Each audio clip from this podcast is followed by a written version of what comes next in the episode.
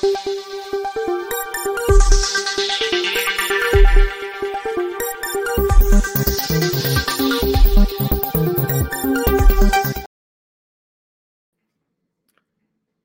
राम। पिछले एक सप्ताह में बड़ी तेज़ी में राजनीतिक घटनाक्रम बदले। और सिर्फ़ राजनीतिक घटनाक्रम नहीं बदले कई लोगों का असली चेहरा भी सामने आ गया। दिख गया कि ऐसे लोग क्या कर रहे हैं, क्या उनकी मानसिकता है। और अक्सर ये कहा जाता है कि ब्राह्मणवादी मानसिकता बहुत खतरनाक है। और जब ये कहा जाता है तो ऐसे कहने वाले कहते हैं कि नहीं नहीं, हम किसी जाति की बात नहीं करते हैं। लेकिन दरअसल वो ब्राह्मणों के साथ सवर्णों को उसमें जोड़ते हैं। उनको इससे कोई मतलब नहीं है कि जातियों के तौर पर कोई पीछे छूट गया है तो उसको आगे लाया जाए। और ऐसे लोगों में वो नेता विशेष करके शामिल हैं, जिनको लेकर अलग अलग समय पर कहा गया कि ये तो सामाजिक न्याय के पुरोधा हैं। और उसमें पिछड़ी जातियों के बहुत से नेता रहे। अब नीतीश कुमार ने जिस तरह से जीतन राम मांझी के लिए कहा कि ये तो हमारी मूर्खता थी कि इसको हमने मुख्यमंत्री बना दिया। ये कहता घूमता है कि मैं भी पूर्व मुख्यमंत्री हूँ। आप जरा इस भाषा और इसके अंदर छिपे हुए अहंकार के भाव को पढ़िए। नीतीश कुमार उन जीतन राम मांझी के लिए कह रहे हैं, जो नीतीश कुमार से भी पाँच वर्ष पूर्व विधायक बन चुके थे। कोई वो नीतीश कुमार की कृपा से विधायक नहीं बने थे? हाँ ये सच है कि मुख्यमंत्री नीतीश कुमार की ही वजह से बने थे। अब जीतन राम मांझी की समधन है, ज्योति मांझी वो कह रही कि वो तो इसलिए उन्होंने मुख्यमंत्री बना दिया, कहे कि प्रधानमंत्री मोदी बन गया है, तब उसके सामने हम गुलदस्ता लेके थोड़ी नहीं एयरपोर्ट पे खड़े रहेंगे। अब ये भी एक कमाल की बात देखिए। बनाया फिर किसको? जीतन राम मांझी को, जो मुसहर जाति से आते हैं। वो खुद नहीं जा सकते, जबकि प्रधानमंत्री नरेंद्र मोदी भी जाति के तौर पर, चूँकि जातियों की ही बात होती है, और मैं तो चाहूँगा ईश्वर से कि किसी दिन ऐसा आए कि जाति के आधार पर कोई भेदभाव वाली बात ना हो, ऊपर नीचे वाली बात ना हो। और मैं ये कह रहा हूँ, पूरी गंभीरता से कह रहा हूँ, जातीय व्यवस्था उस तरह से खत्म हो। लेकिन आप सोचिए कि आज भी आज़ादी के पचहत्तर वर्ष बाद भी ये सुनने में आ रहा है कि एक व्यक्ति प्रधानमंत्री का स्वागत करने नहीं जाना चाहता था, इसलिए उसने मुसहर जाति के एक व्यक्ति को मुख्यमंत्री बना दिया। और उम्मीद यही थी कि हमारे लिए कठपुतली जैसा काम करेंगे। जिधर हम डोर घुमाएँगे, उधर चलते रहेंगे, जीतन राम मांझी।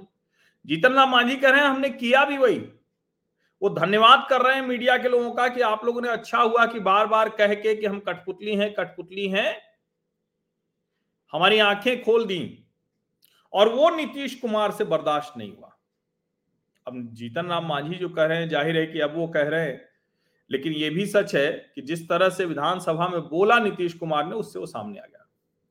अब इसको थोड़ा और पीछे ले चलते हैं। आपको याद है जब संविधान सभा की बहस हुई तो अलग अलग आरक्षण की बात हुई।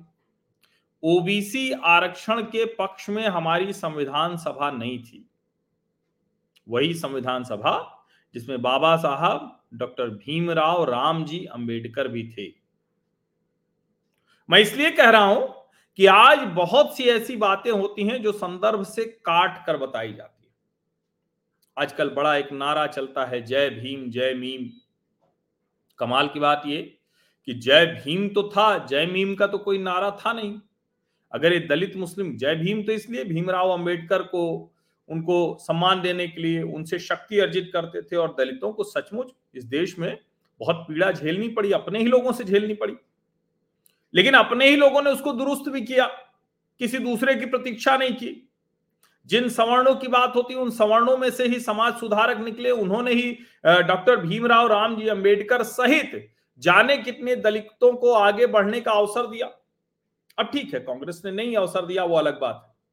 लेकिन अवसर दिया, और सिर्फ़ इतना ही नहीं, उस वक्त उस पीड़ा के समय में इतना सब कुछ झेलने के बावजूद डॉक्टर भीमराव रामजी अंबेडकर को कभी ये नहीं लगा कि उन्हें मुसलमान बन जाना है। उनको कभी जय भीम, जय मीम का नारा देने की आवश्यकता नहीं पड़ी। जबकि वो नारा तो उनके बहुत अनन्य प्रशंसक ने उनके सामने ही कर दिया था। ऐसा तो है नहीं कि उनके सामने नहीं किया था वो तो उनके सामने ही वो नारा आ गया था। आप सोचिए इसको। और इसीलिए मैं कह रहा हूँ, जब आप इसको ध्यान से देखेंगे ना तो समझ में आएगा। और कई बार असदुद्दीन ओवैसी ये नारा लगाते हैं। विधानसभा चुनाव के समय महाराष्ट्र में असदुद्दीन ओवैसी और प्रकाश अंबेडकर ये नारा लगा रहे थे। तो लगा कि अरे भाई प्रकाश अंबेडकर लगा रहे हैं तो, तो बात महत्वपूर्ण है।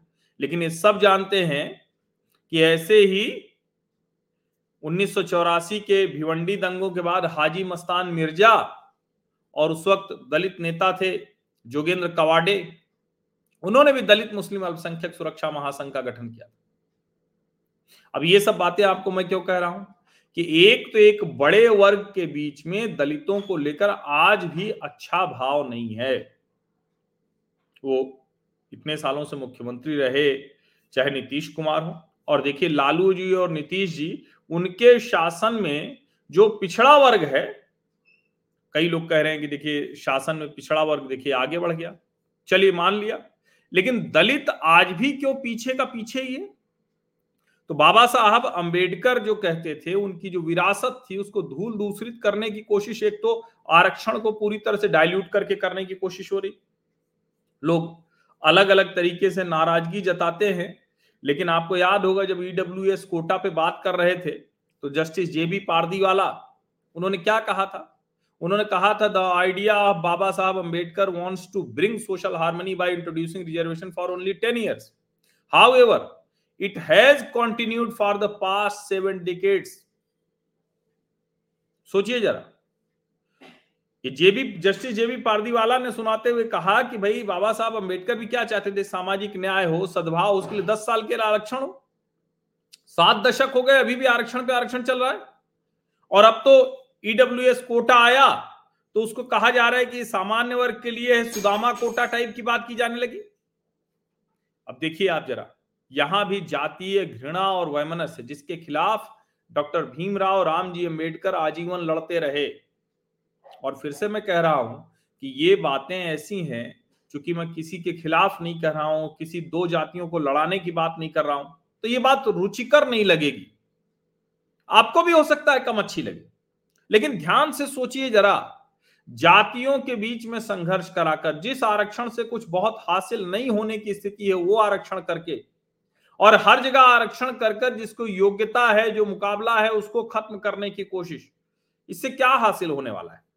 और अगर पचहत्तर प्रतिशत आरक्षण ये लागू करके बहुत कुछ मिलने वाला है तो ये भी बताइए कि दलितों को इसमें क्या मिला, आदिवासियों को इसमें क्या मिला, जो कि सबसे अधिक पीड़ित शोषित हैं। और आर्थिक आरक्षण वाले मसले में इतना तो समझ में आ गया ना कि सामान्य वर्ग और पिछड़ा वर्ग, उसमें अब बहुत फासला नहीं रह गया है। लेकिन अभी भी अनुसूचित जनजाति के लोग बहुत पीछे हैं। अब एक तो वो मानसिकता, जो नीतीश कुमार खुद कुर्मी जाति से आते हैं, लेकिन उनको मुसहर जाति के व्यक्ति को यह कहना कि भाई, हमने तुमको बना दिया, नहीं तो तुम्हारी कोई हैसियत नहीं थी। तुम कह रहे हो घूम घूम के कि हम भी मुख्यमंत्री थे। अरे भाई, थे मुख्यमंत्री। और ठीक है, आपने बनाया होगा। लेकिन ये तो लोकतंत्र है ना। लोकतंत्र ने ही तो आपको भी बनाया। ऐसे तो फिर भारतीय जनता पार्टी भी कह सकती कि उन्होंने आपको मुख्यमंत्री बनाया। और लालू प्रसाद यादव से लड़ते आपके किन विषयों पर थे? जिन चीज़ों पर लड़ते थे, वो भावना आपके भी अंदर है क्या? दूसरा, जो जय भीम, जय मीम का नारा आता है, ये भी बाबा साहब अंबेडकर की जो विरासत है, उसको धूल धूसरित करने की कोशिश है। वो कोई ऐसा दलित मुस्लिम वाली बात नहीं करते थे। इसको समझिए।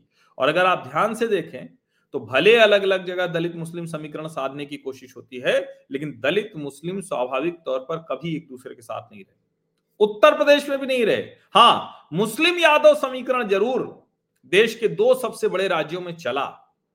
लेकिन इन्हीं दोनों राज्यों में चला, वरना बाकी जगह भी यह समीकरण बहुत ज़्यादा चलता हुआ नहीं दिखा।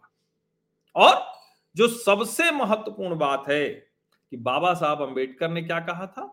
रिव्यू होना चाहिए। जो जीतन राम मांझी भी कह रहे थे। और इसमें कोई दिक्कत नहीं, अगर किसी को लगता है, कोई जिसको हम कहते हैं ना कि भाई एक समय के बाद तो आपको आरक्षण का रिव्यू करना ही चाहिए। अब वो आरक्षण जिनको मिला है, उनसे लेकर जिनको नहीं मिल रहा उन तक पहुंचाना चाहिए। वरना अगर आरक्षण एक ही वर्ग को मिलता रहेगा, तब तो ये बड़ी मुश्किल हो जाएगी। इसी रिव्यू की बात बाबा साहब अंबेडकर ने की थी। ठीक है, चलो दस साल में तो कोई सामाजिक न्याय नहीं हो सकता।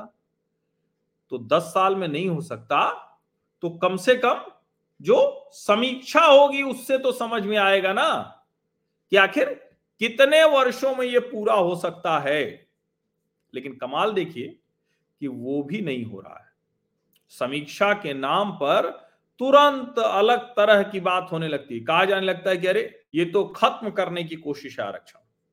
ये ठीक वैसे ही है जैसे ये बताया जाने लगता है कि संविधान समीक्षा की बात करिए तो कहते हैं संविधान खत्म करने की कोशिश हालाँकि बार बार संविधान की समीक्षा जब हो रही है तो संशोधन क्या हुआ? समीक्षा ही हुई ना, लेकिन ना अलग तरीके से प्रस्तुत किया जा रहा है। और ये जीतन राम मांझी जी की बात सुनिए और उसके बाद सोचिए कि बाबा साहब अंबेडकर की विरासत कैसे धूल धूसरित करने की कोशिश हो रही है। उन लोगों की पहचान करिए।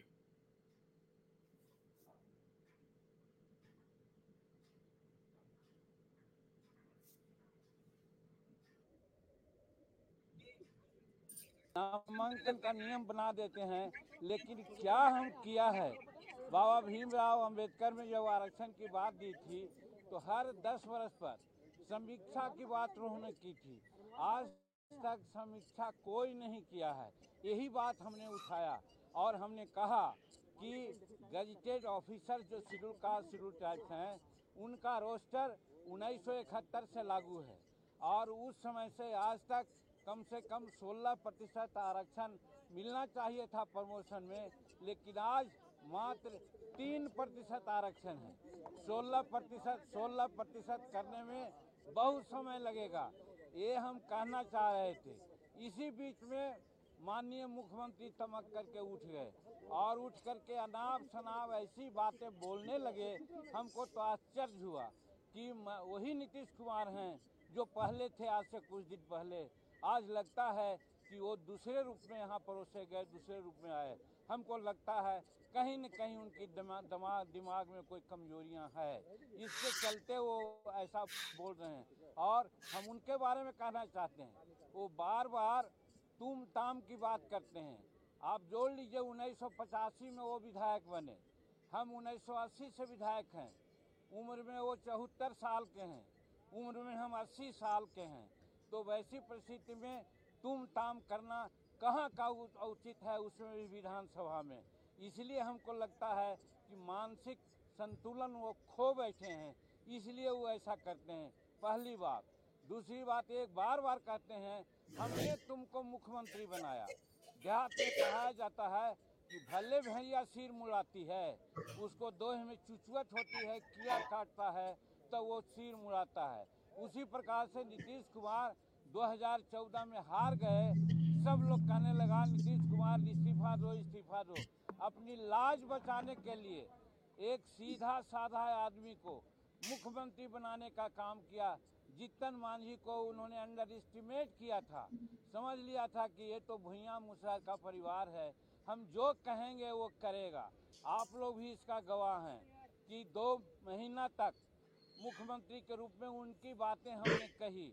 आप लोगों ने कहा कि जीतन मांझी रबर स्टैंप हैं। जीतन मांझी रिमोट से चल रहे हैं। सही बात है, हम आपको धन्यवाद देते हैं। आपकी इन बातों ने हमको प्रेरणा दी। और प्रेरणा के बाद हम जब काम करने लगे तो यही इनके चमचा लोग कहा, ए नीतीश बाबू, जीतन मांझी को आप बनाए थे कि जो कहिएगा, सो करेगा। तो ऐसा न करके राजहित में ऐसा ऐसा निर्णय ले रहा है, अगर चार पाँच महीना रह गया आगे तो फिर आपको कुत्ता भी नहीं पूछेगा। निश्चित रूप में जीतन मांझी आगे का मुख्यमंत्री होगा। तब इसको हटाने के लिए इन्होंने क्या क्या नहीं किया? हमने देखिए, यही असली बात है। वो कह रहे हैं कि एक मुसहर जाति का व्यक्ति मुख्यमंत्री की कुर्सी पर जब निर्णय लेने लगा तो वो नीतीश कुमार को बर्दाश्त नहीं हुआ। और अब बिहार और उत्तर प्रदेश में चाहे मुलायम सिंह यादव की राजनीति हो, चाहे लालू प्रसाद यादव की राजनीति हो, नीतीश कुमार को हम इसमें नहीं मानते थे, लेकिन उनका भी चेहरा सामने आ गया। वो परिवारवादी, भ्रष्टाचारी ऐसी छवि नहीं है उनकी। उनके ऊपर यह आरोप नहीं है। लेकिन देखिए, अपने अलावा कोई और बर्दाश्त नहीं। अपनी मुश्किलों से निकलने के लिए उन्होंने ये सब किया था और इसीलिए बाबा साहब अंबेडकर को हमें याद करना चाहिए, जब तक सहज भाव से स्वीकार्यता नहीं होगी, तब तक आप समझिए सामाजिक न्याय नहीं होगा। और फिर से मैं कह रहा हूँ कि पिछड़ी जातियों में जो लोग हैं क्योंकि मैं ये बार बार कहता हूँ, फिर से मैं ये कह रहा हूँ, पिछड़ी जातियों में जो लोग हैं, जिनको लगता है कि आरक्षण दिया जाना चाहिए, उनको अनुसूचित जाति में डालिए। अनुसूचित जाति कोई जाति नहीं है। शेड्यूल्ड कास्ट इसीलिए उसको कहा गया संविधान की भाषा में। और ये अगड़ा पिछड़ा की लड़ाई पूरी तरह से खत्म कीजिए। लेकिन मुश्किल ये है कि नेता उसमें सब फंसते जाते हैं और मुझे ये उम्मीद थी कि नरेंद्र मोदी उसमें नहीं फंसेंगे लेकिन वो भी फंसते हैं। उनको भी मजबूरी में बताना पड़ता है कि हम पिछड़ी जाति के नेता हैं हम घाची तेली समाज से आते हैं हम इतने सांसद बनाते हैं इतने मंत्री बनाते हैं ये ज़रूरत पड़ गई। भारतीय जनता पार्टी को भी ये जवाब देना पड़ा। और जो कांग्रेस पार्टी बर, बरसों सत्ता में रही चाहे पिछड़े हों चाहे अगड़े हों चाहे दलित हों सबके लिए कोई ऐसी नीतियाँ उस तरह की नहीं बन पाई, वो उस पार्टी के राहुल गांधी ये कह रहे हैं कि भाई तीन कैबिनेट सेक्रेटरी हैं। वो कह रहे हैं कि विधायक, सांसद तो कोई सरकार चलाते ही नहीं। अब सोचिए जरा, कहाँ हम खड़े हैं, कौन सा रिपब्लिक है? ये सोचिए जरा। अभी भी उम्मीद यही है कि नरेंद्र मोदी थोड़ा सा कहें कि कड़ा रुख अपनाएँगे और ये जो जाति के दलदल में हम फिर से धंसते जा रहे हैं, उससे हम बाहर निकल पाएँगे। ज़रूरत इसी की है। आप सभी का बहुत बहुत धन्यवाद।